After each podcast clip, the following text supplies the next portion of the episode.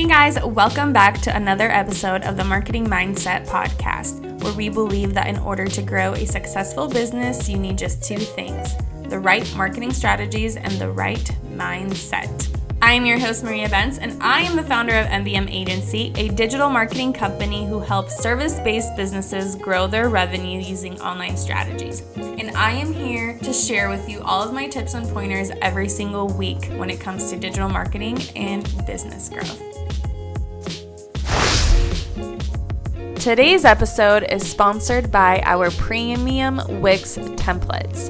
If you're totally stumped on how to build your own website, but can't afford to hire a designer, that does not mean that you should skip out on the important things in the process like professional design, sales formula copywriting, and search engine optimization. Our premium Wix website templates are created with marketing and sales in mind. And the best part is that you can have a professional looking and functional website in just under 24 hours. Our website templates are completely stress free. They're easy to use, so that means no Photoshop or coding required. They are designed to convert based on our signature homepage formula, and they are ready to launch as soon as you are done designing.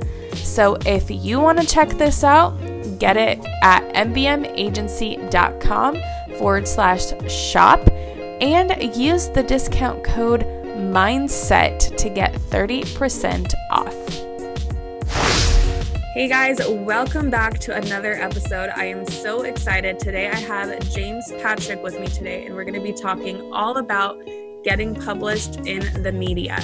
Uh, this question has been propped up to me so many times recently, and James is the perfect person to teach us on this. James is an award winning photographer, a best selling author, business coach, podcast host, and a speaker based in Phoenix, Arizona. He's the founder of Fitposium, which is an annual conference for fitness entrepreneurs. And James has presented coast to coast in the United States and has been interviewed for numerous TV magazine, and podcast spots. So, James, welcome to the show. I'm so excited to chat with you and learn from you. Maria, the pleasure is all mine. So excited to chat with you. So excited to chat with your audience. I cannot wait to have this conversation. Thank you so much for having me on. Of course, of course. So, we before we get into the meat and potatoes of this topic, tell me a little bit about yourself, about your entrepreneurial journey, and how did you get to where you are today? Oh, thanks for asking. My entrepreneur journey started as trying to avoid being an entrepreneur, and I say that, and it's something that I think uh, maybe you you you felt yourself, and maybe some of your listeners have felt, which is being an entrepreneur is too risky. Being an entrepreneur is too scary. It's safer to get the the secure job. It's safer to get the college degree and then right out of college get the get the career with the regular paycheck and the 401k and, and all the health benefits. So I did exactly that route. And by doing that route, I was actually ignoring and really trying to silence that creative side or that side that wanted to do something and create something that had never been created before. So I actually took a job in marketing and I worked in marketing for the better part of a decade. But that whole time I'm working in marketing, I'm getting that gnawing feeling of, oh, there's something else, there's something else there. And for me at this time in my life, it was photography. Mm-hmm. And I was building a business as a photographer on the side. Uh, but, you know, I, I'm falling into those narratives of, you know, oh, there's no professional photographers and photography is an expensive hobby and you don't just want to be another starving artist. And I'm mm-hmm. sure many, many have heard that phrase. And I'm thinking, well, starving doesn't sound good. So I guess, I guess I'll just do my job hammer my checks but after you know i'm in there seven years I'm, i have this scale of dissatisfaction I'm like this can't be all there is. And my guess is some of your listeners who have been in that same position have felt that same exact thing like there has to be something more there has to be something else. So i made a transition i left my corporate job i went full force into my photography career. It did take off it it, it more than 2x my income in that first year. Wow. and then from there i started to then build build other businesses, other creations, other assets within my own portfolio from my my Fitposium conference, help health and fitness entrepreneurs, I an online membership, uh, online program sales. I built a coaching platform. I built a mastermind platform. I opened up a graphic and web design agency. But it all really started with being able to make that transition from saying, you know what, now it's time for me to do something for me versus working for someone else. That makes sense. And I think so many people can, can relate. I'm actually, I've had this conversation with someone earlier, and I said I was surprised that I became an entrepreneur because I was always that very, very safe person, never mm-hmm. wanted to take a risk. And you're exactly right. Being an entrepreneur, there's no, you know, there's, there's like, you get some sort of safety zone, but not necessarily. Well, let's look at it this way. What have we seen over the last eight weeks? What we've seen is that yeah. it can actually be riskier to be employed by someone else. We are having record, record unemployment rates, record unemployment rates, but yet the many of the entrepreneurs are able to pivot faster, adapt quicker, and shift their business to adjust to the new demands of the economy right? Mm-hmm. Now, granted, has it gotten harder? Of course, but that's what change is. Okay. Mm-hmm. And when mm-hmm. you're steering the ship, when you're running your business, you're able to steer it faster than you can if you're under the control of someone else's leadership.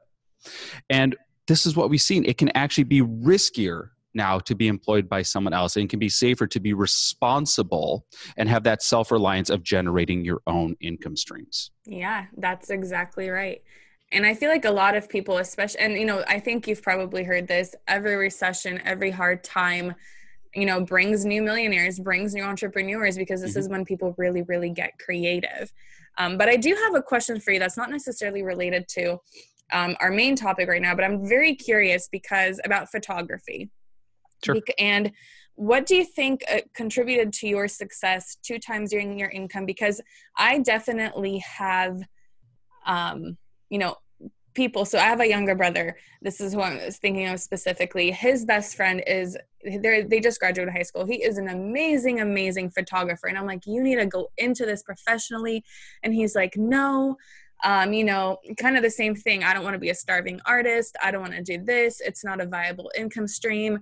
You know, I had a family member that tried to do this, and you know, just all that negative talk. So, mm-hmm. if someone wants to go into that creative direction with their career, what do you think what do they need to focus on and what contributed to your success to be different than that stereotype so I'll start with a question, and it's not a very popular question because this this can polarize some people who see photography as a very sacred art. Mm-hmm.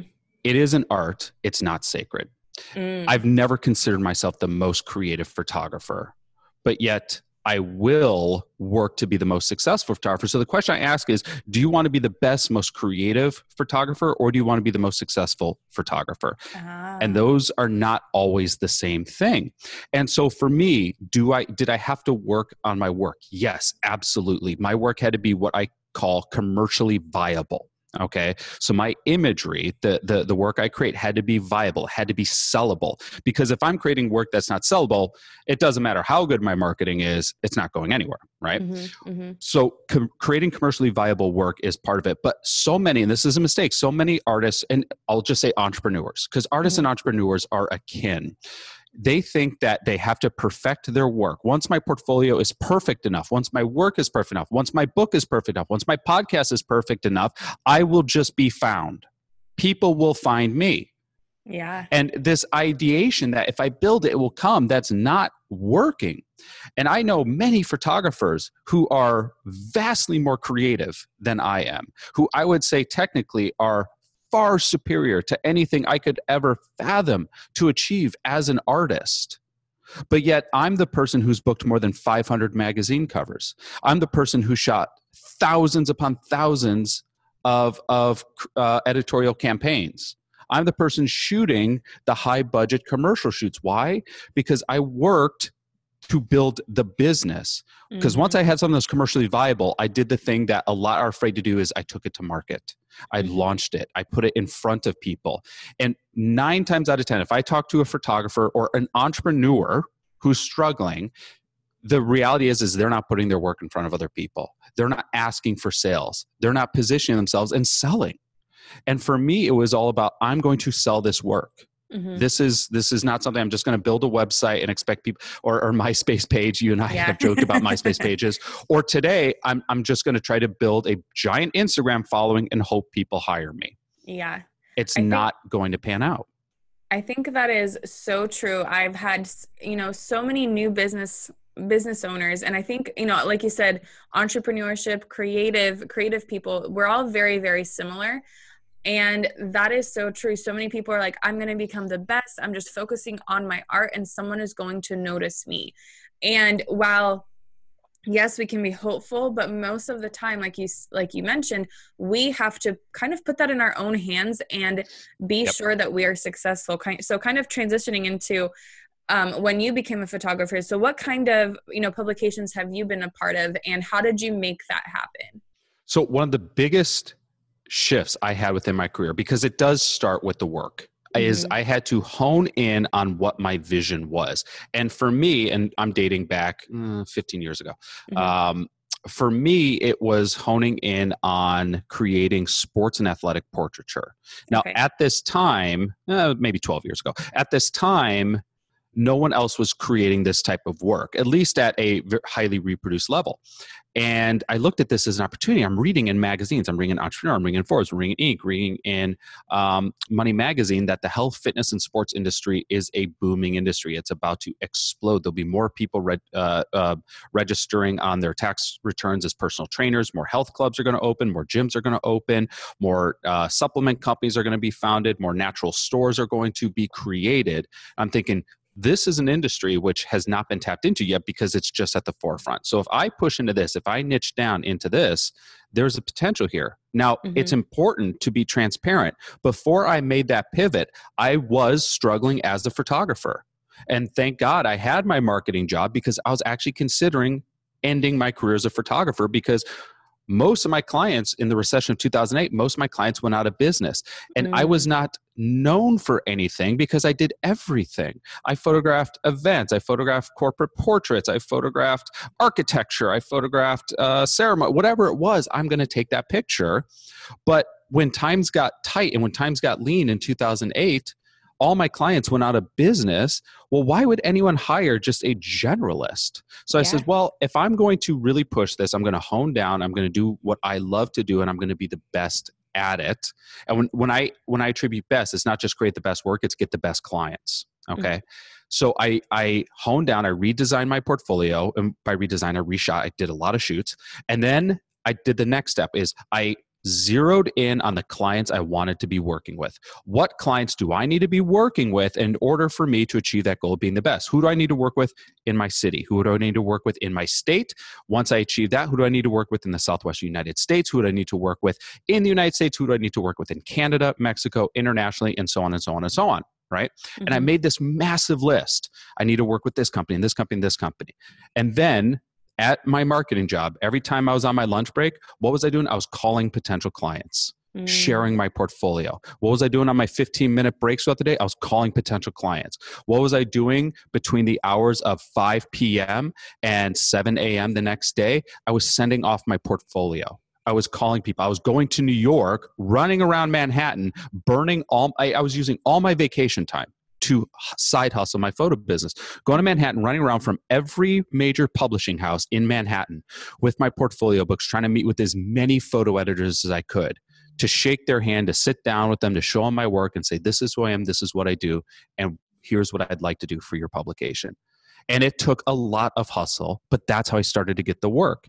And that's how I got to now where I am today, where I can say, yeah, I've done 500 magazine covers in my career and still doing more. Like right mm-hmm. after this podcast, I have another magazine cover shoot That's because amazing. I built that career being known to create this type of work. That is an amazing story. First off, if that doesn't tell people why it's important to niche down, I don't know what does. And then secondly, I love how you sat down and you're like, who do I need to work with in order for me to be successful?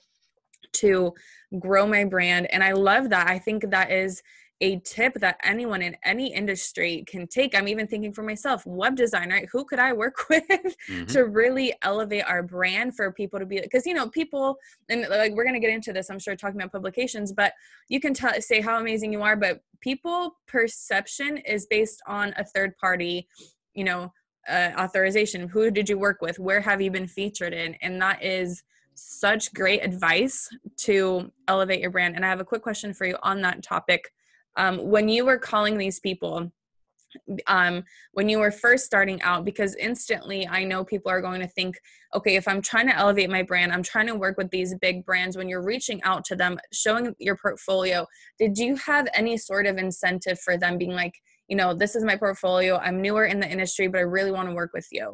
Did you give them just straight up your regular regular prices, or did you give them some sort of mm. incentive mm. to work with you? Mm-hmm. Yeah, that's such a good question. And the answer to that question is, is it's industry specific because mo- I was really honing in on editorial clients. So magazines uh, were the main focus of my mm-hmm. attention. Magazines just tell you what they're going to pay you okay? There's there's rarely if ever a negotiation unless it's mm. a major campaign. So that conversation never had to come up gotcha. with magazines because they're like this is our rate sheet. Do you accept it? Mm-hmm. okay? Every now and then if the project was big enough there would be okay here's the project. Can you bid on it?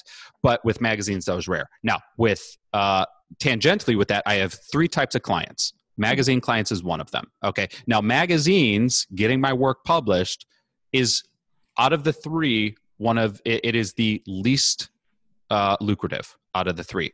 Mm. But and and we'll get into this. It gives me the most visibility, exposure, and credibility to do the other two. So the other two, which are are, are more lucrative, one is individual clients. So you, Maria, you come to me like James, I need some new headshots. Okay. Mm-hmm. And the reason you're going to come to me is you're going to come to me because I'm the photographer who got published in all those magazines. And you want to align your brand with these magazines. So you want the style, you want the aesthetic quality of imagery that could get you into these magazines. Well, then you'd hire me. If your goal is not health, fitness, and sports magazines, chances are there's no reason to hire me. And that's okay. Mm-hmm. My work's not for everyone. And I say that for any entrepreneur. Your work is not for everyone. Don't try to get everyone, try to get the right one. Mm-hmm. Okay. So I was able to really grow my individual consumer basis because so many of my clients are health, fitness, and sports entrepreneurs who want to build the visual assets that can help increase their brand awareness by getting published. Okay. So that grew my equity as as a I'll just say as a media photographer shooting people's media kits okay the more i got published the more i was able to increase my rates. Mm-hmm. all right? So you know i there was there was a time in the not too distant past where i was you know saying oh it's $50 for this or it's $100 for this and and i was kind of cobbling together putting together a decent income and eventually it was a couple hundred dollars and eventually it was a couple thousand dollars okay? It built up the more i was able to say this is the value i provide. And if the value is not for you no worries. Here's a list of other photographers i highly recommend and i'm happy to send them to you because i don't need there was one year i had 500 individual photo shoots 500 wow. shoots. It really killed me. Um, i don't need that anymore. I'm, I'm like good. i'm I, like calculating in my head 500 there's only 360 some days a yep. year. There, there were days i did 8 to 12 shoots a day wow yep so um, I don't need that any. Oh, I don't. Not that I don't. I don't want it. Yeah. Okay, I, I, don't want that for myself right now. So my rates are to a level where the individuals who invest with me, they get my full time energy and support without question. Right. So mm-hmm. over time that grew. The third type of clientele I have is commercial clientele, and commercial clientele. It's the hardest projects to get shooting ad campaigns. Okay, but it is the most lucrative. Okay, so like I shot a campaign for uh, eBay a couple years ago. Uh, that one campaign was my quarter's budget for the year. Wow. Okay, that one campaign. But but it doesn't happen a lot. I get just a handful of these campaigns in a given year. It takes a lot of work to get these campaigns. I once got this one campaign. It was the biggest campaign I ever had. Um, I don't want to say the name of the client just out of respect for them, but it took me. It was about 16 months of planning, wow. negotiating, pitching, rebidding, rebidding again, presenting again, re-strategizing, going through numerous marketing managers because there was turno- internal turnover within their team, having to resubmit. Like it was insane, but it was one of the biggest campaigns we've ever had. Okay, wow. it took 16 months to land it. Okay. Wow. So few and far between. But how do I get into the conversation of getting these campaigns? Going back once again to getting published in editorial work because all these ad agencies, all these ad directors, all these creative directors, they're looking at these magazines saying, I wonder if I could get the guy who shot this cover, this interior spread. Let's mm-hmm. send him a note on our next opening bid. Mm-hmm. So why what does getting published look like today? I know we've chatted a little bit about how it's not exactly how it used to be in the past. Mm-hmm. Getting published, the idea of getting published, we have to first hone in on why does someone want to get published? Why do I want to earn media? And you mm-hmm. mentioned it a little bit before, which is it gives you that authority. It, it's a it's a way to increase your visibility. It's a way to promote your product, brand, service, to get your message in front of the right audience. It builds your credibility. So these are all the reasons why. Now there are two big mistakes people make when it comes to positioning themselves on how to get published. The first is that they assume getting published means you have to be a celebrity. That's mm-hmm. not true at all. You know, and I, it, I, I would say of those like 500 covers I've shot, maybe maybe less than 10% were someone who is a celebrity status. And when I say celebrity status, for me, it's usually either uh, a, an actor, an actress, and or um, a professional athlete. I work with a lot of professional athletes. Mm-hmm. The other 450 were individuals individuals who campaign themselves individuals who pitch themselves individuals who position themselves entrepreneurs okay, okay. so 90% it's individuals who got in front of the publication properly position themselves the second mistake people think is i have to do something really big and once i do something really big the media will just notice me and come to me we've noticed that's kind of a recurring theme right mm-hmm. that doesn't happen either they're not paying attention. Unless you let them know. So, for example, I just had a conversation this week with uh, a client just to kind of hit on the head of everything that's happening in the world. Uh, they own a gym in California, and California is planning, as of recording this, is planning to open up access for people to go back to gyms later this week. Mm-hmm they are doing an advanced marketing push to the media to say, okay, these are all the California guidelines on how to keep a gym space clean and safe. Here are all the things we're doing above and beyond that because of our commitment to the safety of our patrons. And this is our support to show people how we're showing up for them to keep them safe so they have confidence returning to the gym. So they're taking that story to every news outlet in their area. Well, mm-hmm. the news outlets might be looking, but they might never find this company unless they went to them to say, this is what we're doing. And we would love to share this on your on your channel, on your morning show. Okay. Mm-hmm. So that's an opportunity to jump onto something. So this is the, the why. We talked about the why. Who should, if you are someone who has something to promote, something to push, you have a message to share, and you need to share it with the audience, with a audience, with the specific audience, you need to be pitching to media. Okay, which mm-hmm. is every single listener of your show. Yeah. Now, then comes how to do it. How do you build a pitch that gets picked up? First thing is you got to do your research. You have to understand who do I need to be positioning myself towards? And where you start is asking yourself, where does my target audience go to? What magazines do they read? What news channels do they watch? What podcasts do they listen to? What um, what Instagram accounts do they follow? Where are they already? All right, because instead it's like imagine having to find every every person individually and send them an email, or you can go to the place where they all are all at once and get one message put out all at one time. Okay. Mm-hmm, mm-hmm. This is what's enhancing visibility. So once you find out where they are consuming their media, your target audience, you then curate your list and you list it out. And I like, I mean, you could do it in an Excel sheet, you can do it on a piece of paper. I don't care.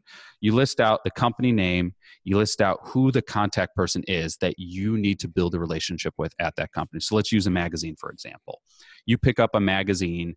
Uh, where are you based out of, by the way? I'm in Atlanta, Georgia. Okay, so you pick up uh, what is is there like an Atlanta magazine? Yeah, I'm trying to think. Um, I'm fairly new to Atlanta, so I'm trying to think. I know we have Voyage ATL. I don't. I okay. We'll so we'll just say we'll just say Voyage ATL. You find out who the editor of Voyage ATL is, and you just write down their contact information. There you go. That's you. You've started to do your research. Now you're going to look at Voyage, and you're going to see what what do they typically feature what what do they typically put within and voyage? I, I, they, are in phoenix too. Uh, okay. online website they feature entrepreneurs they mm-hmm. feature mm-hmm. uh, uh, stories about businesses they feature influencers. So there's a lot okay? There's a lot that they feature. What do they look for in a feature? Well it looks like they do q and a's looks like they do some user submitted photos. Okay so pretty pretty simple. Okay and how next how do i get in front of them? Well here's the contact information right mm-hmm. there perfect. Okay you've done your research. On a magazine you you find what's called a masthead. A masthead is it's anywhere between 2 and 12 pages into the magazine. It's just a list of everyone that works at that magazine. The smaller the magazine the higher up on that list you can target meaning mm. like a local magazine go right to the editor in chief even some national magazines you can go right to the editor in chief oh, wow. and their contact information almost always is listed right there or it's very easy to find. And when i say it's their mailing address it's their email address you just you just want to record those details. Now let's say a really really really big magazine you're you're gunning big you're going for uh, i'll use something in my industry like women's health. Women's health you're probably not going to get all the way through to the editor in chief but if you're a nutritionist target the nutrition editor. If you're a personal trainer target the fitness editor so on mm-hmm. and so forth because they'll have section editors that control that entire section so you still do your research. What do they typically feature? What are what's their aesthetic? What do they look for in the magazine? How often do they publish? There's here's a quick hack. Go to the magazine's website or the news agency's website, scroll to the bottom of their website, click on the tab that says advertise with us. Mm-hmm. It will take you to a new page which has all their advertising details. Now, I understand you're not doing an ad, this is earned media, but usually you'll find something called an advertising kit or a media kit on that mm. page download that because that's going to give you one it can give you contact information two it's going to give you distribution information circulation information but but also it's going to lay out their editorial calendar for the next year meaning you're going to find out what every issue is going to be about for the next 12 months. That is that's insider info 101 if you if you're a runner and you find out that in four months your magazine that you want to position yourself to is doing a runner's issue perfect yeah. Perfect. I'm pitching for your issue on running. Here's who I am. Here's what I do. Here's why I'm at. So this is just the research. And research is something you'll do from now till forever. Mm-hmm. Okay. You just always, because everything shifts in the media, right? The second thing is the actual pitch. The actual pitch is something that that can mystify people. So let's simplify it. It's super quick. This is who I am. This is what I do. This is what I want to do for your enter enter media here magazine newspaper podcast etc this is what i want to do. So if you're pitching an article my name is maria. I'm a uh, web designer and entrepreneur. I want to pitch these three article ideas for your magazine because i think this would fit really well in your tech section or in your consumer D- diy section. So i have three hacks to enhance your SEO for your website that you could do it within 20 minutes. And I'm happy to write that article for you. Mm-hmm. Okay, that's a pitch. That's it. That's that's a pitch. It's it's literally just a few sentences. Everything else in your pitch is a hyperlink. Mm. Everything else is a hyperlink. It's here's my media kit hyperlinked. Oh, you want to see past articles I've done? Here's my press page hyperlinked. You want to oh, you want to see photos that I have, like press photos? Here's a hyperlink to all my press photos. Okay, so you're not bogging down their inbox with a bunch of stuff. That's it. That's a pitch right there. It's it's no more simple than who I am, what I do, and what I want to do for you. And the third part is the most important part because to send a magazine an email that says, Hi, my name is James. I'm a photographer. I hope you publish me. Mm-hmm. Mm, why? I just got a thousand other emails from people who who may have taken that next step to say, I have imagery for your uh, entrepreneurs to watch section. I have a story idea for you, or I have something that would be great for your readers. Okay. Those people took that next step. They connected the dots. To, to go to someone and say, I hope you can feature me sometime is basically just giving them work to do and they're yeah. already journalists are already busy enough okay? Now biggest mistake people make when pitching is they send one pitch they don't hear back because you might not hear back and then they never send another pitch. Mm-hmm. in fact 90% will not send another pitch. Wow they don't follow the, up. They don't follow up. The truth is it could take 8 to 12 pitches before an editor starts to starts to notice. Wow just, that just is good to that is good to know because I'm even thinking for myself, you know, I mean, you know, like a good handful of times, and then I would kind of start feeling a little bit annoying. Yeah. but that is good to know. Wow. If, if if they don't want you, they'll tell you we don't want you. okay. If you don't hear back, they either a didn't see it, or b they're too busy, or c uh, they just put in a folder of things to look at later, which usually happens. Is c I'll look at this later because I'm really busy right now, and I because they have they have a show to produce, they have a podcast to put out, they have a magazine to publish. Mm-hmm. they have something that they have to do that doesn't involve reading your stuff right now. It's think about like all the ads you get if you're a homeowner, all the ads you get for landscaping, all the ads you get for AC repair, all the ads you get for um, new appliances, but you don't consider any of those ads until you actually need that service. If Yeah. you're a magazine editor and you don't need anything right now, you're not going to read the pitches of stuff that you, for for things you don't need. You're too busy. Mm-hmm. Okay. But when you do need it, that's when you're going to open that folder. And that's why consistent pitching matters. So after, let's say, three or four weeks, you send a follow up pitch. Hey, just seeing if you received this. I had some more ideas I'd like to share with you. Then after a few weeks, you send another one. Hey, by the way, did a new photo shoot. Here's some new samples. Then after a few weeks, you do another one. Hey, by the way, uh, I just got published in this podcast. Here's a link. I'd love for you to check it out. Also, just want to cycle back on those three ideas I sent you. Let me know if any of those work for you. Uh, then after a few weeks, it's like, hey, I listened to your latest podcast. I loved it so much. I, I, th- these points really hit to me. You're not even pitching anything. You're just saying, I loved your recent show. Right. Yeah. Yeah. So you just keep doing it, doing it, doing it, doing it because your job in pitching is to earn the attention for a potential relationship. That's your mission right now. Earn the potential for a relationship. Then, when you get an opportunity, if you pitch enough, you'll get opportunities Okay.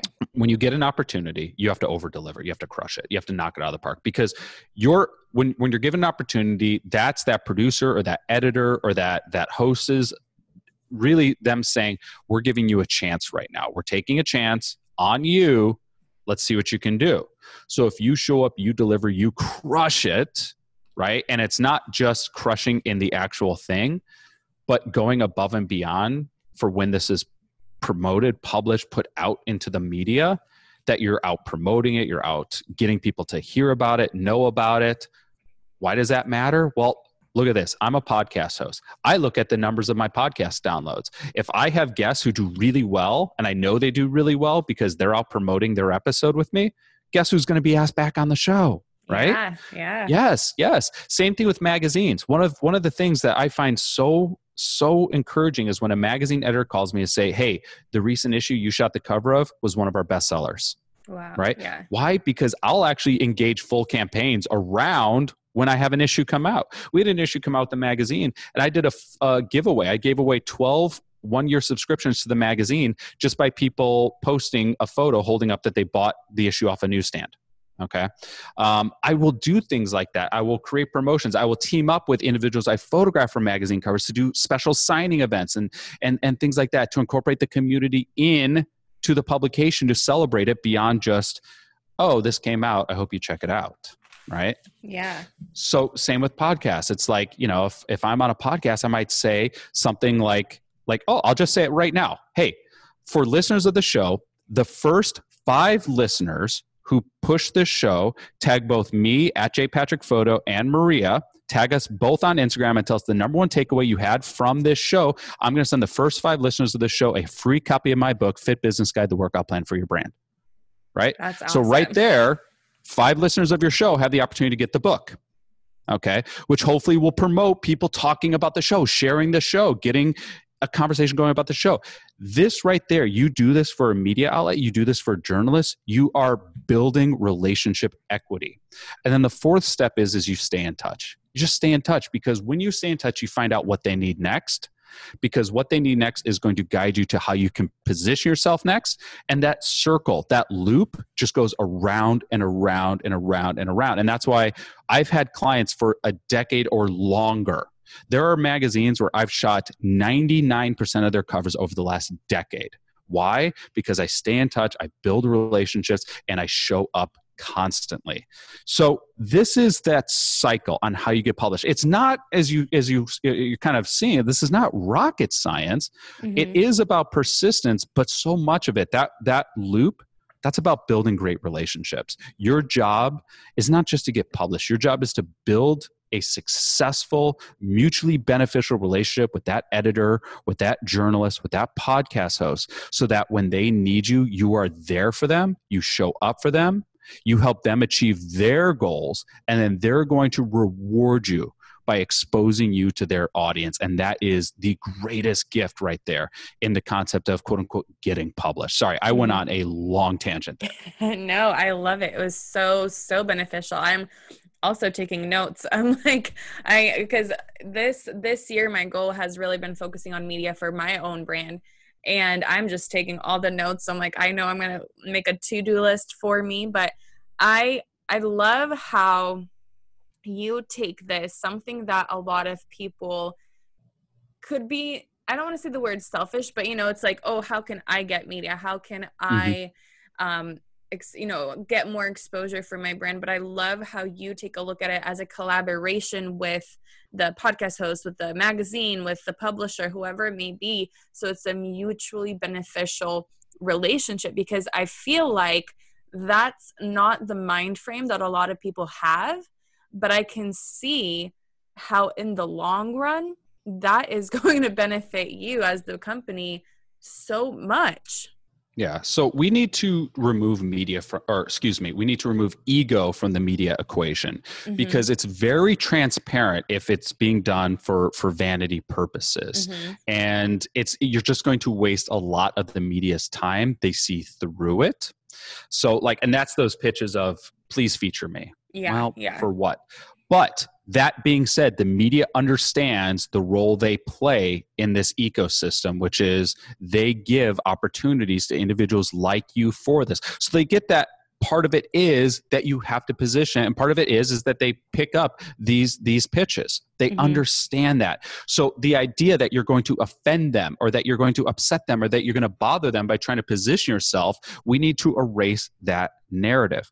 Now with that there are there are two things i want to mention. One is what being published means today because it shifted a little bit and the other two is little things you can do to enhance your pitches. Mm-hmm. but how is being published today? Being published today does not mean always just being in a magazine or being on the mm-hmm. cover of a magazine. It means being on a podcast like this. It means doing uh, an online feature for a magazine. Which, by the way, if your goal is to bring an attracting audience into your brand or your business, getting featured on their website can be significantly more beneficial for you because of all those link backs mm-hmm. all those people just because they're reading it right on the device that they need to use to find you yeah. versus if you're in a print magazine yes there's amazing equity in a print magazine if you're in a print magazine i have to see your feature i have to like your feature enough to look at your name to then think later i should google this person or mm-hmm. look this person up then later I have to remember to do it. Okay, there's a lot of steps versus if I'm reading an online feature review in a blog or, or on a website, all I have to do is click your name and it takes me to your Instagram. I have to click your name, it takes me to your website. That is direct transaction right there where I'm now engaging with you okay mm-hmm. which is one of your goals also what about instagram takeovers i was talking to yeah. some friends of mine over at uh, a fitness magazine i says you know how often do people pitch to be in your magazine they say well we get you know a couple hundred if not a thousand a week. I said okay how many people pitch to be on your website? And they said mm, maybe, maybe a few. Uh, and i said how many people pitch to contribute content to your instagram channel which has over 100000 followers? How many people offer to pitch content for your instagram channel? I said never. Wow. There you go. Open opportunity.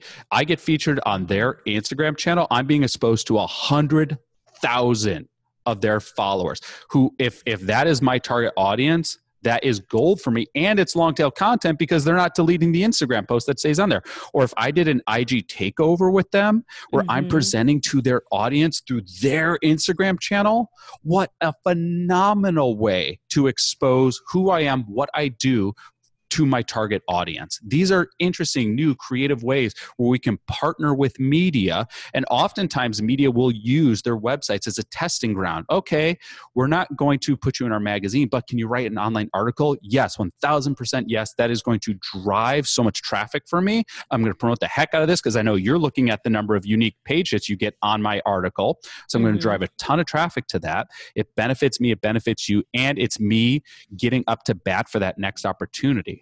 Now, I also said things you can do, little things you can do to enhance really the the viability of your pitching. It's one of two things. One is a media kit a media kit is just a, it could be a one to, let's just say, an eight page PDF that encapsulates who you are, what you do, and why it matters. That way you don't have to type it out in the email. Mm-hmm. It's just a well curated, well designed PDF. It shows some past media you've been featured in, tells a little bit about who you do, shows a little bit of your, your own numbers. If, if pushing your numbers is a way to try to step up or edge out others. Um, like here's my email list here's my blog you know whatever it is. Uh, here's my social media list here's my engagement numbers here's my open rates things like that. Uh, here's other places i've been featured. That mm-hmm. is a phenomenal way to stand out a little bit more. But once again you do not attach this you hyperlink it in. And the other option is to do what's called a pitch page. A pitch page, it's a media kit, but it's all on one page. If you are pitching to podcasts, I would highly advocate using a pitch page because it's everything in one page. You put your photo at the top. Also, at the top, you put the top topics that you could be interviewed for, the top things you could be interviewed for. That has to go near the top. Mm-hmm. Then at the bottom, you put your bio. Why is the bio go at the bottom? Because who cares? No one's going to read your bio. bio doesn't matter. And then at the bottom, you can put your contact information. So you're a really good photo at the top. The, the, the topics you could be interviewed for at the top, your bio and your contact information at the bottom. And that right there, it's a small enough file. You can embed that in an email that can be embedded in the email. So you write your who I am, what I do, what I want to do for you in the email. Then as they scroll, then they see the photo of your pitch page right there. And the first things they see are your photo and the top topics that you could talk about then they're going to want to scroll down to see the rest okay so little things you can do like that that just enhance your visibility in your pitching mm-hmm, mm-hmm. I love this. And I just wanted to circle back around to the IG takeover idea. I think that is brilliant because, you know, I see the entrepreneurs taking over entrepreneurs' Instagram accounts, but I have not even thought of, okay, what do I, what publication do I want to be featured in? Right. And then maybe going to that publication or that Instagram account that I know all of my target audience is following and being like, hey, let me take over your story. Because we all know Instagram is super, super engaging, maybe even more than people are reading the articles. I don't know the numbers on that part, but that is so, so brilliant. That is gold. Thank you so much. Well, I hope it helps. It's it's really just about what can I do that stands me out a little bit? But uh, overall, the only the, the the number one thing, number one thing you can be doing is just pitching more. Mm-hmm. And the the best way to do this, the most effective and efficient way to do this is just to track your efforts, put it into a Google spreadsheet where you just list out all the publications or podcasts, all their contact information, and then every column thereafter is what you tried to do to reach out to them, and just put it into your calendar. You know what? This Friday, I'm going to work on pitching for one hour, and you just mm-hmm. send out pitches for an hour. And then you know what? Uh, I'm going to schedule to do this again in a couple weeks. You just put it right in your calendar. That way, when you sit down for that hour, that 90 minutes that you've blocked in your calendar, you just know what you're going to do. You have your list. Who do I need to follow up with? Who have I added to the list that I can reach out to for the first time? And the list just tracks all your notes. Well, I sent this kind of pitch here and you see it in your sent email anyway, and you're just doing a response to your sent email. So it's very easy to keep track of what you're sending out. Mm-hmm. So I have a few follow up questions, kind of sure. on on all of these four steps as I'm thinking about um, the questions that people may have. So, one, this may be me just overthinking, but the subject lines when you're sending out the emails for pitching, is there uh-huh. anything uh-huh. that you've seen works best? Yeah, subject lines actually matter. So, if if it's a subject line that says "publish me," it, probably not. Uh, if it's a subject line that can captivate me, like the top SEO th- hacks that any entrepreneur can implement, and I'm running an entrepreneur based magazine, I'm mm-hmm. interested. Mm-hmm. I'll, I'll open up that email. Absolutely. Absolutely. So you can get creative. I mean, don't don't spend so much time that you're hyper obsessing over yeah, it. Yeah. But yeah. And and and a subject line that says pitch, probably not. Okay. Probably not. Um, if you are so much of my audience is health and fitness experts, so that's where my mind goes. Um, you know, 10 ways to stay in shape through quarantine plus more ideas so almost as if like you were writing a blog like 100%. a, a like a captivating blog title that's how i'm thinking of it yeah, absolutely. I mean, your goal is to get them to open the email. Well, yeah. let's put something in that gets them to open the email. And if that's if that's a captivating subject line that gets people to say, "You know what? I'm interested in more." Okay. That's awesome. And then also going back to when people are going onto like a magazine's um what is it called? The uh the section where it the where it talks Masthead. about the topics. Yeah, the in the oh yeah, oh the, so the me, the magazine's media kit. Yeah. Yes, the media kit where they're talking about you know like in three months we're talking about this. Like say for instance I'm looking at I don't know Inc magazine. In three months they're talking about SEO. Would I put that in my email like hey I've noticed you know in August you're yes. talking about this. Absolutely. I have this great idea. Yeah, it's not private information. They're yeah, publicly yeah. posting it. They're posting it for potential advertisers, but it shows that you did your research. Yeah. And if I'm an editor and I see that someone who's submitting did their research, because as, and I've worked as an editor when I was in college, I, I was a photo editor. I can mm-hmm. tell you what pisses editors off. These are the things that piss editors off. One is you send one email off to 20 different publications at the same time. You just put us on the BCC field. Auto delete. Auto delete. Uh, you obviously copied and pasted the same pitch and you just changed out the magazine name. Yeah. That's going to be obvious too because it won't read right. A or B, you will have forgotten to shift your conditional formatting and I'll see where you copied and pasted. Yeah, yeah. I'm sure that as a podcaster, bad. you probably see that a lot yes. I have. Yes, I have. Um, you don't address the pitch to anyone specific to whom mm-hmm. it may concern things like that that doesn't work well either uh, usually submissions where it's like submission at or um, you know, kind of those like blank emails that you think no one's going to check no one checks mm. you're right you're right to think mm. no one checks them because no one checks them know. try to find and if it requires you spend some time on google spend some time on Google to find the editor's actual email address. And when in doubt, call the front desk introduce yourself, say you have a story idea you would like to position to so and so. Is it possible for you to get their email address or an email address of another associate editor that you can send this to? Love Why not just pick up the phone and ask? Because what what's the worst they're going to tell you? No, yeah. We don't give that out. That's the worst they're going to tell you. Okay, thank you so much. That's it. That's the worst thing that could happen. The best thing that could happen is, oh, it's blank blank at blank blank.com. Okay, good. You now have it you now and the, there you go and by the way once you find one email address for for a given company most emails within that company follow the same structure so eh, for example if it's just first name at company.com mm-hmm. usually everyone's email is going to follow suit if it's uh, last name at company.com same if it's first initial dot last name it find the format and chances are you'll find their email address this is good this is so good. I'm already brainstorming in my head what I need to be doing. Um, so, last question, kind of along this topic, is do, have you noticed, like, for instance, you know, I'm looking at their media kit, and three months from now, they're talking about this. When are when have you seen magazines start thinking about topics? Because I'm sure it's a good Such bit a in good advance. question. Such a good question. Okay. So the bigger the magazine, the farther out ahead they work. So if you're working with a national magazine, their run cycle is going to be three to four months ahead of schedule. Okay. okay. So if you're looking at, let's say, Inc. magazine, chances are they're at that three to four month range. So if we're in June, August, September, or July, August, September, October, so they're working either their September or their October issues now. Okay. Um, the smaller the magazine, the closer to run they're going to do. Okay. So, like for example, later today, we're at you know we're recording this on June 10th. I'm shooting a July cover today. Gotcha. Okay, it okay. goes to press next week, so I have to turn this around really fast. Uh, but it's a local magazine, and they have to run faster to their production date simply because smaller staff uh, and they just advertising dictates that they have to do issue to issue. Gotcha. Okay, that's that's good to know. Three to four months for national, smaller it'll be a little closer to run. Yeah, awesome. and think about like like daily news shows. Daily news shows, they're writing their news usually a day or two ahead of time. That's true because they gotta and they gotta be relevant.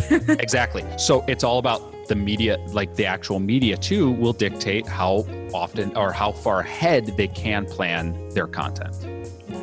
Gosh, thank you so much for of your course. knowledge today. This was so, so good for my listeners as well as for myself. I have taken so many notes for myself. Um, I'm like, I already know what I'm going to be doing this weekend. good. Um, but where can people find you online? How can they work with you? Absolutely. So easiest way to find me is just jamespatrick.com. I am on Instagram at jpatrickphoto.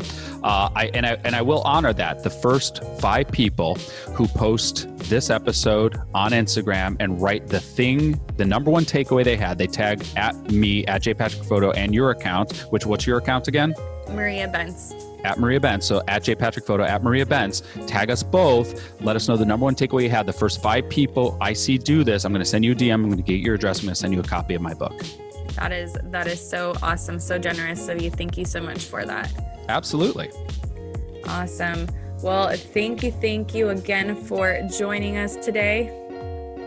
Oh, I appreciate you having me on and, and truly hope that it helped you, helped your audience, and honestly love these conversations. So anything I can do to support you guys, do not hesitate to let me know. If you've enjoyed this episode, please hit the subscribe button if you haven't already and leave us a review with your main takeaways from this episode. But thanks again for joining me today, and I will catch you next time on the Marketing Mindset Podcast.